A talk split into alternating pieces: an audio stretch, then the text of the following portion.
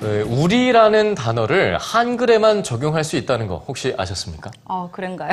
네, 뭐 우리 가족, 우리나라, 우리 집처럼 그만큼 한글만의 멋과 아름다움이 있다는 거겠죠. 네, 그래서 23년 만에 한글날이 공휴일로 돌아온 게 아닐까 싶은데요. 자, 지금부터 한글의 매력 속으로 빠져보시죠. 윤정호 문학캐스터입니다.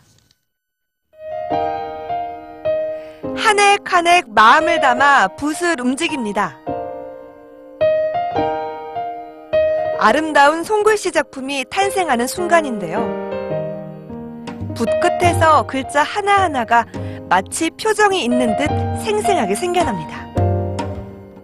아프면 아프다고 얘기할 수 있고 또 행복하면 행복하다고 얘기할 수 있고 사랑한다면 사랑한다고 글귀를 써서 이렇게 직접적으로 전달을 할 수 있기 때문에 관객들과 쉽게 소통을 이뤄내고 또 공감을 할 수 있다고 생각을 합니다.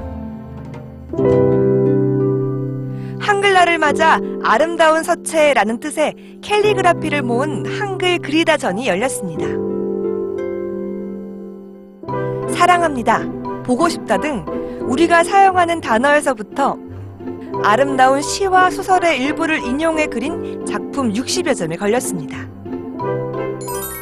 한글 작업의 매력은 어디에 있다고 생각하세요? 한글 작업 같은 이제 자음과 이제 모음이 서로 만나가지고 하나의 단어를 만들고 하- 그 단어를 만든 후에 이제 문장을 만들고 단순히 의미 전달 목적에서 끝나는 게 아니라 자신의 내면을 친종의 붓을 가지고 표현할 수 있, 있게끔 만들어주는 것이 한글의 가장 큰 매력인 것 같습니다.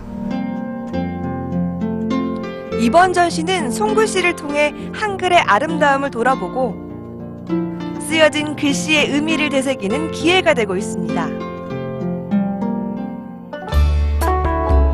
한글과 디자인이 만난다면 어떤 모습일까요? 22명의 한글 폰트 디자이너들이 한글 잔치전을 열었습니다. 우리가 매일 가는 화장실 구석구석에서 찾은 한글의 자음과 모음.